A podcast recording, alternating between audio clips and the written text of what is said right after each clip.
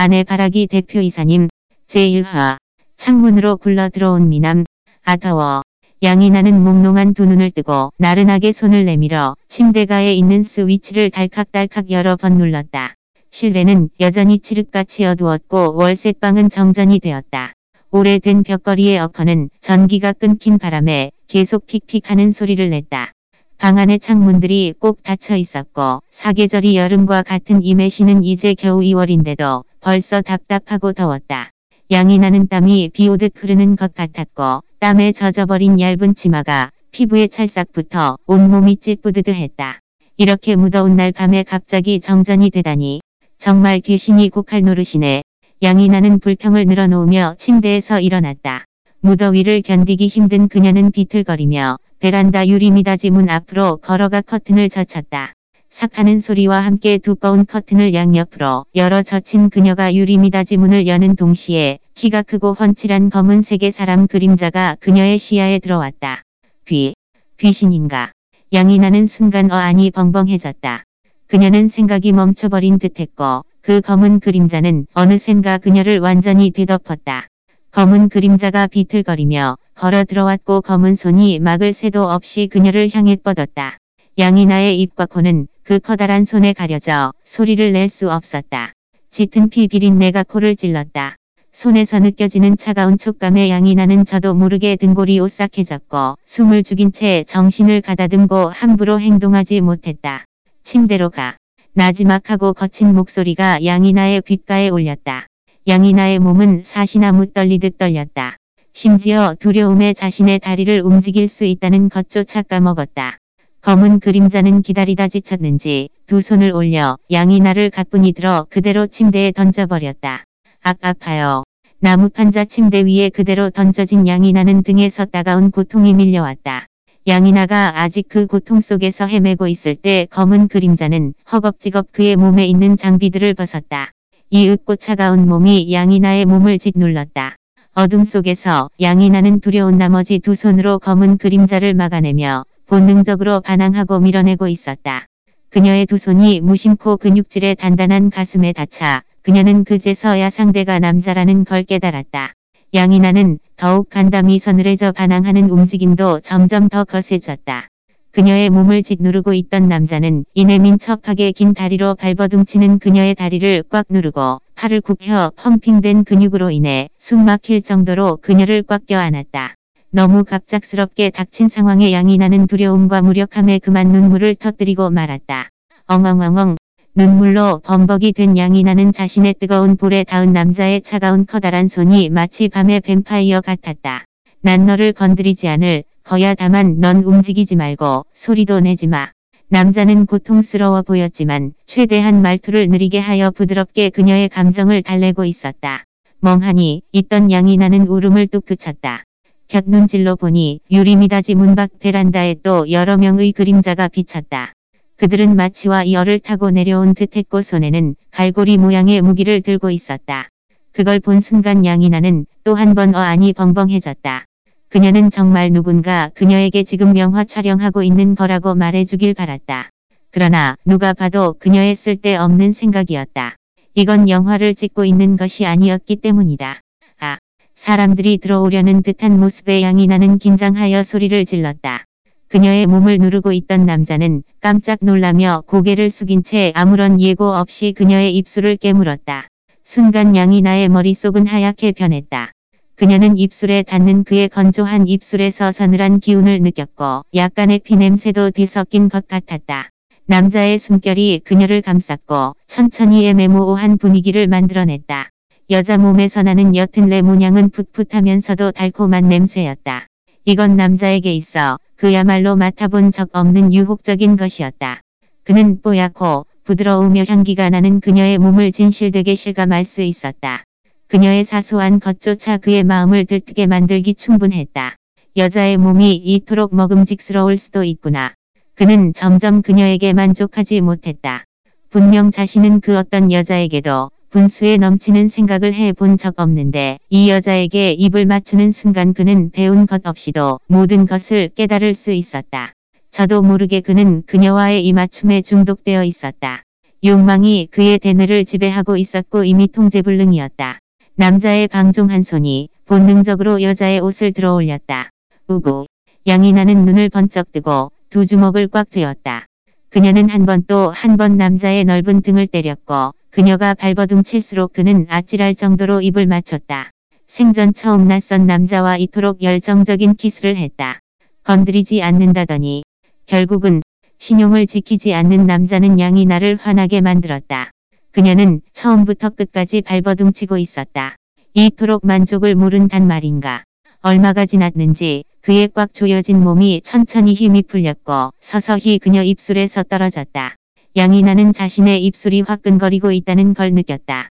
순간 양이 나는 수치스럽기 그지없었고 이 남자에게 전에 없는 혐오감을 느꼈다. 걱정 마. 내가 책임질게. 거리낌 없이 말하는 남자의 얇은 입술이 사악한 곡선을 그렸다.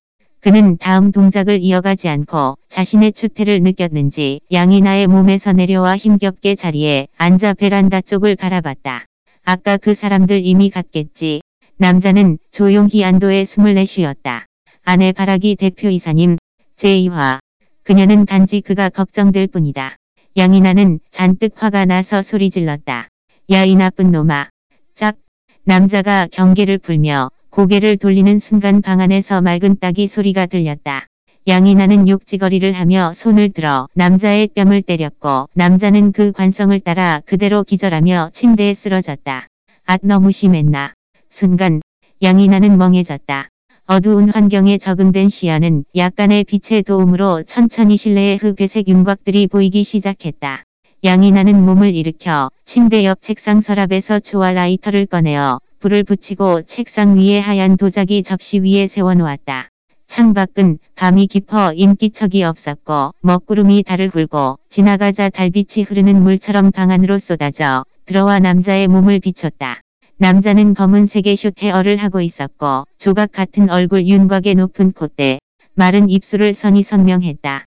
더 아래로 내려가 보면 그의 섹시한 쇄골과 건장한 가슴팍까지 남자는 꽤나 성숙해 보였는데 헝클어진 잔머리의 얼굴에는 도란이 잔뜩 발라져 있었으며 턱에는 수염 자국이 무성했다. 비록 꾸밈 없는 모습이었지만 잘생긴 외모는 감출 수 없었다. 음 정말 잘생겼어. 심지어 성숙하고 섹시하며 수컷 매력이 충만한 잘생김이었다. 아, 왜 이렇게 끈적끈적해. 얼굴에 반해 있던 양이나가 정신을 차려보니 자신의 손이 끈적거리고 있었다. 그녀가 고개를 숙이자 초콜릿 볶음과 치골선을 가지고 있는 복부 왼쪽에 10cm 정도 되는 피범벅이 된 상처가 보였고 위에는 아직도 피가 새어나오고 있었다. 피. 엄청난 피다. 양이나는 황급히 침대 서랍 위에 있는 핸드폰을 들어 110에 전화하려다 갑자기 망설였다. 방금 전에 그 광경, 설마 그는 원수의 추격을 피하고 있는 건가? 만약 그의 행적을 폭로하면 그를 불구덩이로 밀어넣는 격이 아닌가? 양이나는 한숨을 내쉬었다. 방금 전까지 그녀를 침범했던 그를 받아줄 것인가? 만약 그를 받아주지 않으면 그는 죽고 말겠지. 잠시 고민하던 양이나는 어차피 벌어진 일이니 끝까지 좋은 사람이 되기로 했다. 그녀는 작은 약통에서 면봉, 약, 거즈, 소독용 알코올, 수술 봉합선과 수술 바늘, 가위를 꺼냈다. 이어 양이나는 안방 화장실로 가서 손세정제로 두 손을 깨끗이 씻은 뒤 손에 알코올을 문질렀다. 모든 소독 작업이 끝난 뒤 그는 남자에게 상처를 봉합해주기 시작했다. 먼저 지혈을 해야 했는데 다행히 복부의 상처는 깊지 않아서 상처가 배를 뚫고 내장까지 들어가지는 않았다. 남자는 아주 깊게 잠들었는지 그녀가 상처를 봉합할 때에도 전혀 움직임이 없었다. 상처를 봉합한 뒤 그녀는 외상지 혈용약을 발라주고 소염제를 발랐다. 그의 상처를 꿰매는 양이나의 이마에는 온통 땀으로 벅벅이 되었다. 그녀는 그저 그가 깨어난 뒤에 다른 후유증이 남지 않기만을 바랐다. 필경 그녀는 전에 제왕절개를 하는 동물들에게만 이런 봉합 수술을 해줬기 때문이다. 양이나가 이런 걸 아는 이유는 그의 외할머니가 마을의 맨발 의사였기에 사람의 병을 치료하고 출산을 도왔을 뿐만 아니라 동물들의 병도 치료하고 출산을 도왔기 때문이다. 그리고 그녀는 어려서부터 외할머니와 함께 자랐기에 외할머니의 든든한 조수였다. 때문에 그녀는 외상을 어떻게 처리해야 하는지 항상 보고 들어서 익숙했다. 고등학교 이전까지 양이 나는 시골에서 자랐고 외할머니가 돌아가신 뒤에야 부모가 그녀를 읍내로 데려갔다. 양이 나는 조심스레 남자 복부에 상처를 처치하고 거즈로 가볍게 상처를 싸맸다. 그는 아마 피를 너무 많이 흘려서 기절했을 것이다. 만약 그가 오랫동안 기절해서 깨어나지 못한다면 그녀는 그를 병원으로 이송할 수밖에 없었다. 양이 나가 염원하며 상처를 싸맨 거즈를 자르는 순간 그가 천천히 눈을 떴다. 정말 고맙게도 남자가 눈을 떴다. 양이나가 한숨을 돌릴 때 마침 옆에 있던 핸드폰 불빛이 그의 칠흑 같은 눈동자에 비쳤고 인해살을 애이는 듯 뿜어내는 차가운 눈빛이 그녀를 덜덜 떨게 만들었다. 그는 갑자기 자리에 앉아 재빠르게 손을 내밀어 양이나의 가늘기 그지 없는 목을 꽉 조르고 차갑고도 경계심 가득한 말투로 물었다. 하, 날 죽이려고 순간 양이나의 손에 있던 가위가 바닥에 흘러내렸고 온몸이 굳었다. 숨을 죽인 그녀의 이마에 있던 땀방울이 남자의 손목에 떨어졌다. 양이나는 정말이지 남자가 힘을 제대로 조절하지 못해 그녀의 목을 부러뜨릴까 걱정됐다. 당신 당신 무슨 생각하는 거예요. 게다가 당신 다 다쳤어요. 난 그저 구하려고 한 것뿐이라고요. 양이나는 미간을 찌푸린 채 두 손으로 얼음장같이 차가운 그의 손목을 꽉 잡았다. 피를 그렇게 많이 흘리고도 힘이 이렇게 셀 줄 생각 못했다. 그는 어운 환경에 적은한 그의 차가운 눈동자로 눈앞에 있는 그를 경계하게 만든 이 여자를 관찰했다. 여자의 모습이 잘 보이지는 않았지만 좀 전에 키스를 돌이켜 보던 그는 천천히 손을 내려놓고 그녀를 풀어주었다. 핸드폰 줘봐. 남자가 갑자기 차갑게 말했다. 남자는 안색이 책장 넘기는 것보다도 더 빠르게 변했다. 양이 나는 어리 빠져 침대에서 핸드폰을 들어 그에게 건넸다. 그는 그녀 손에서 핸드폰을 낚아챈 뒤 빠르게 일련의 번호를 누르고 핸드폰을 귓가에 대고 말했다. K. 나야. 너희 집 번호가 몇이야? 남자는 여전히 차가운 말투로 양이나를 보며 말했다. 양이나도 퉁명스레 대답했다. 1808호요. 이어 남자는 그녀가 알려준 번지수를 상대방에게 알려주었다. 그는 겨우 몇 마디 말한 전하고 전화를 끊은 뒤 핸드폰을 그녀에게 던져주었다. 양이나는 핸드폰을 받고 그가 더 이상 함부로 하지 않을 거라 확신하고는 몸을 일으켜 방을 나갔다. 주방으로 향한 그녀는 냉장고에서 국 한 그릇을 꺼내 가스레 인지에 올리고 데웠다. 양이나는 다 데워진 국을 그릇에 담고 숟가락 하나를 꺼내어 그릇에 올린 뒤 그릇을 들고 다시 방 안으로 돌아왔다. 옅은 고기 냄새가 코를 찔렀고 침대에 앉아있는 남자는 저도 모르게 군침을 삼켰다. 양이 나는 손에 든 그릇을 남자에게 건넸다. 마셔요. 피를 보충해 줄 수 있을 거예요. 남자는 양이나 손에 들려있던 국그릇을 받고 숟가락도 쓰지 않은 채 지체 알쓰라 한 모금 마셨다. 마침 배가 고팠던 그였다. 역시 그가 생각했던 것처럼 국물이든 국물 안에 고기든 다 맛있었다. 요리 솜씨가 꽤 좋은 여자다. 이거 무슨 국이야? 남자는 시원스레 먹으며 차가운 말투로 물었다. 양이나는 담담하게 대답했다. 돼지간 대추 구기자탕이에요. 피를 보충하는데 좋은 거니까 당신한테 딱이에요. 돼지간 남자의 약간 일그러진 얼굴로 꾸역꾸역 물었다. 일부러 날 위해 만든 거야. 아내 바라기 대표이사님 제3화 도리를 달리 하는 사람과는 말도 섞지 않는다. 아니에요. 어제 저녁에 많이 끓여서 냄비 및 굽에 남은 거예요. 걱정 마요. 난 건드리지도 않았으니 깨끗한 거예요. 양이 나가 중얼거렸다.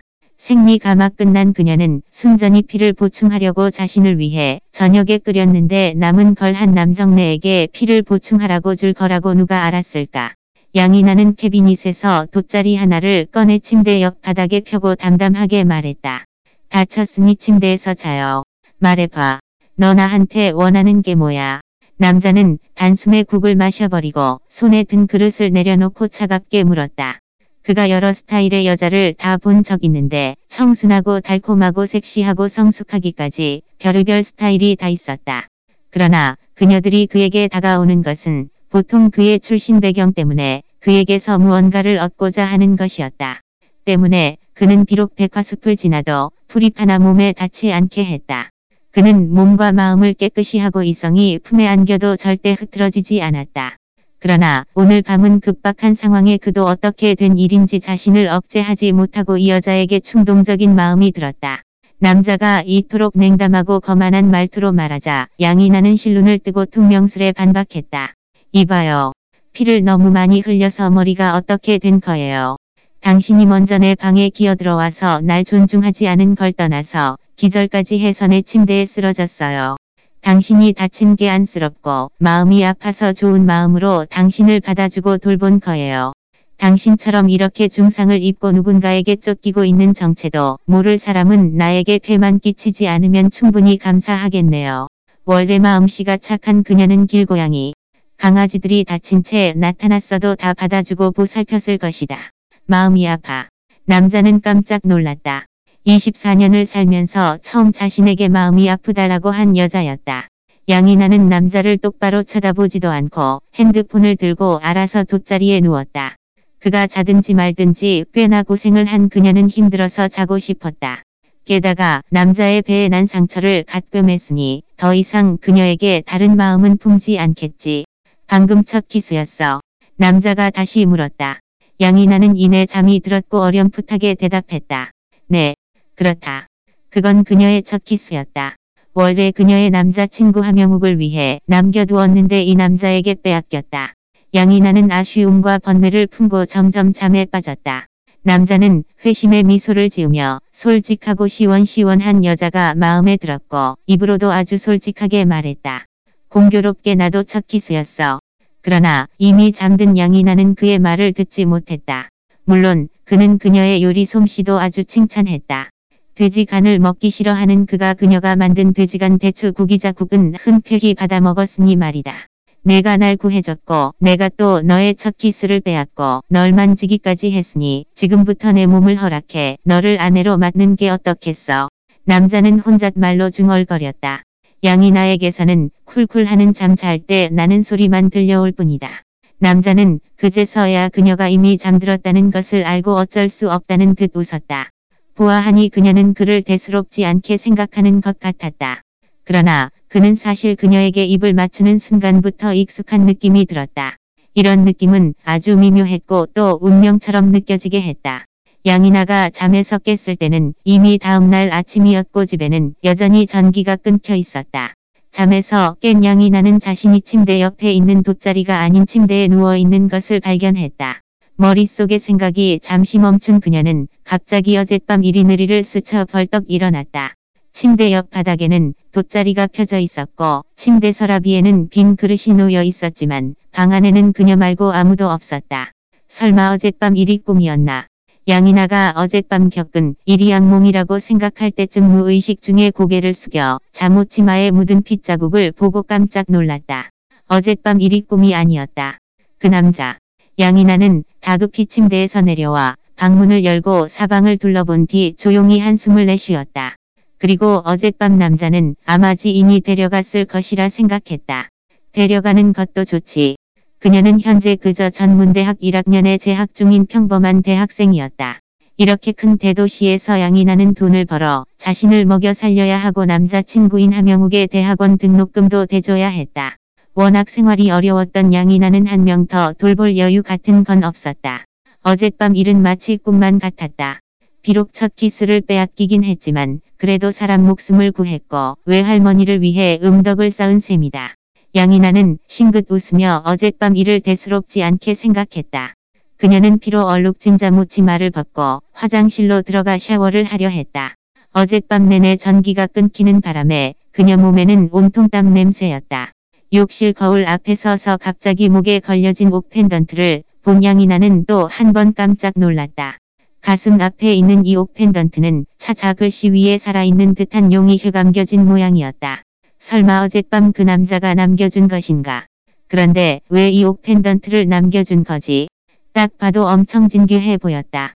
정체도 알 수 없고 쫓기기까지 하던 어젯밤 그 남자는 분명 신분이 그렇게 간단한 사람이 아닐 것이다. 설마 무서운 세계 사람인가?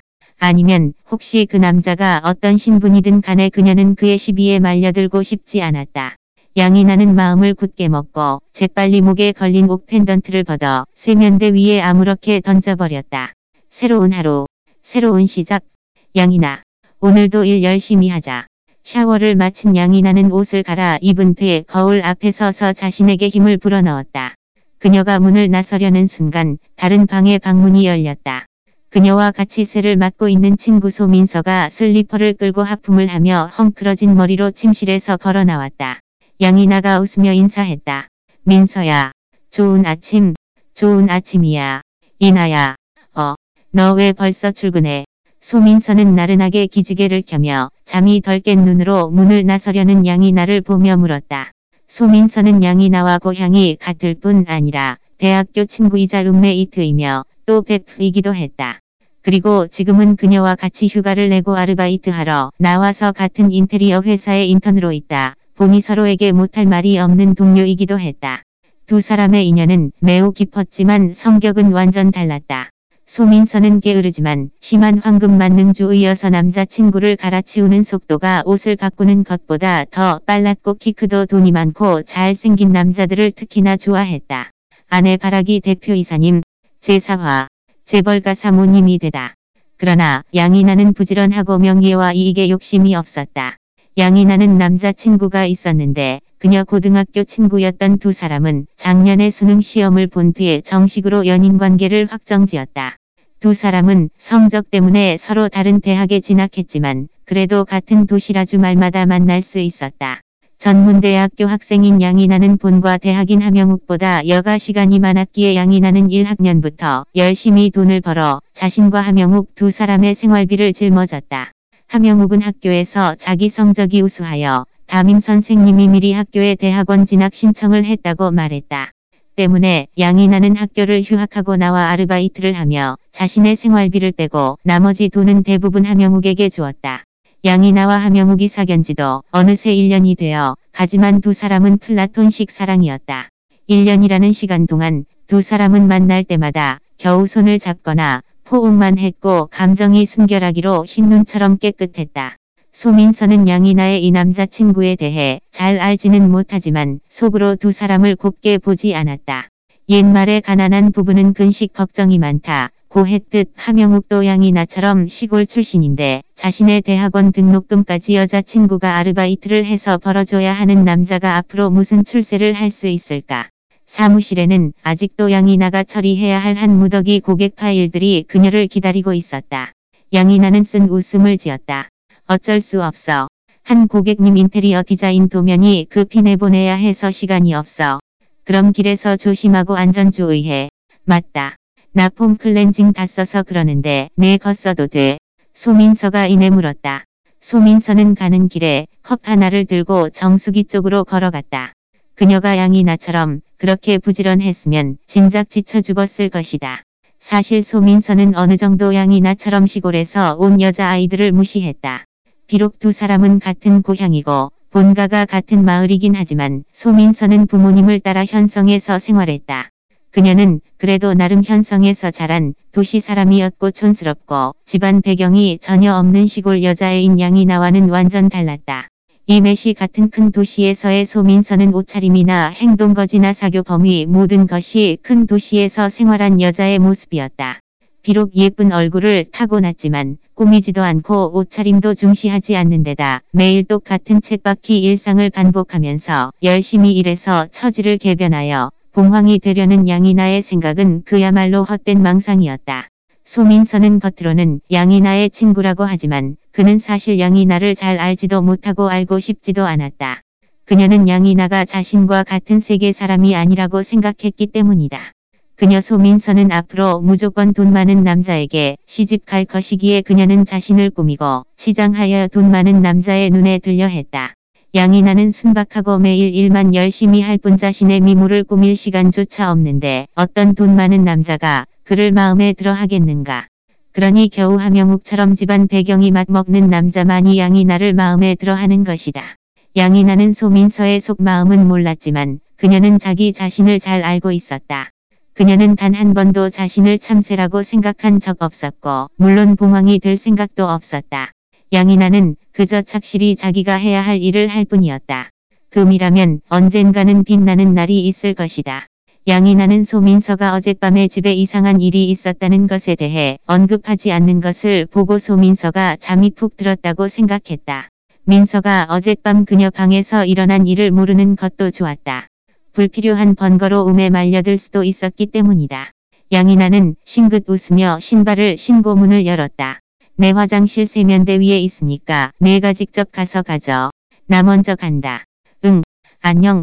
소민서는 양이나에게 손을 흔들고 물을 마신 뒤에 컵을 내려놓고 양이나의 방으로 들어갔다. 곧장 화장실로 들어가 세면대 위에서 폼 클렌징을 집으려던 그녀는 순간 옆에 있는 비추 색의 물건을 발견했다. 소민서가 눈을 가다듬고 보니 비추 옥 펜던트였다. 그녀는 호기심에 들어서 찬찬히 보았다. 옥은 맑고 투명했으며 안에 비추색의 무늬가 있는 걸 보니 급이 확실했다. 이나가 언제 이렇게 비싼 물건을 받았지? 소민서는 놀라서 혼잣말로 중얼거렸다. 집에서 모조품 사업을 하는 그녀는 비추나 주얼리를 어느 정도 감별할 수 있었다. 이따 회사에 가면 이나에게 이 옥 펜던트가 어디서 났는지 물어보려 했다.